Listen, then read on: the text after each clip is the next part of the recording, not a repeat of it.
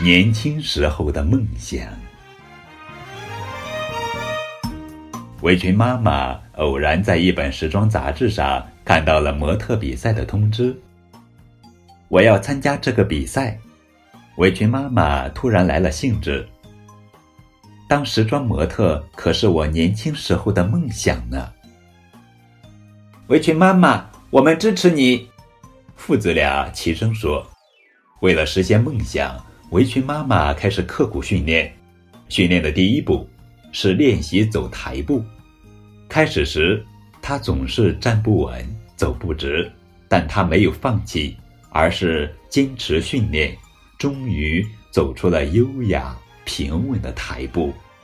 下一步训练是搭配时装。围裙妈妈请大头、小头评委帮忙评选，她试了一套又一套衣服，两个评委的评价总算从不行、不好变成了完美。紧接着，小头爸爸又充当起摄影师。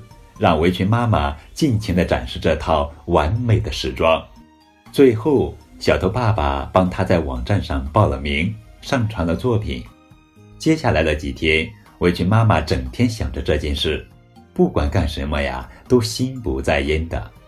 一听到电话响，就立刻跑去接。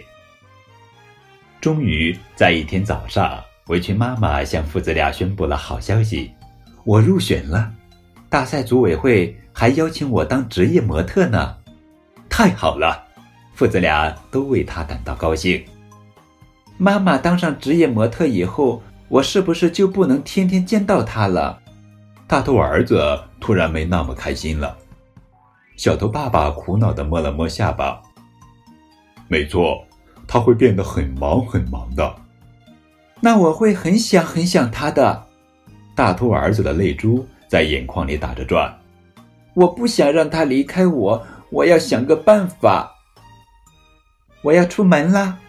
围裙妈妈喊了一声，可找了半天也没找到她最喜欢的高跟鞋。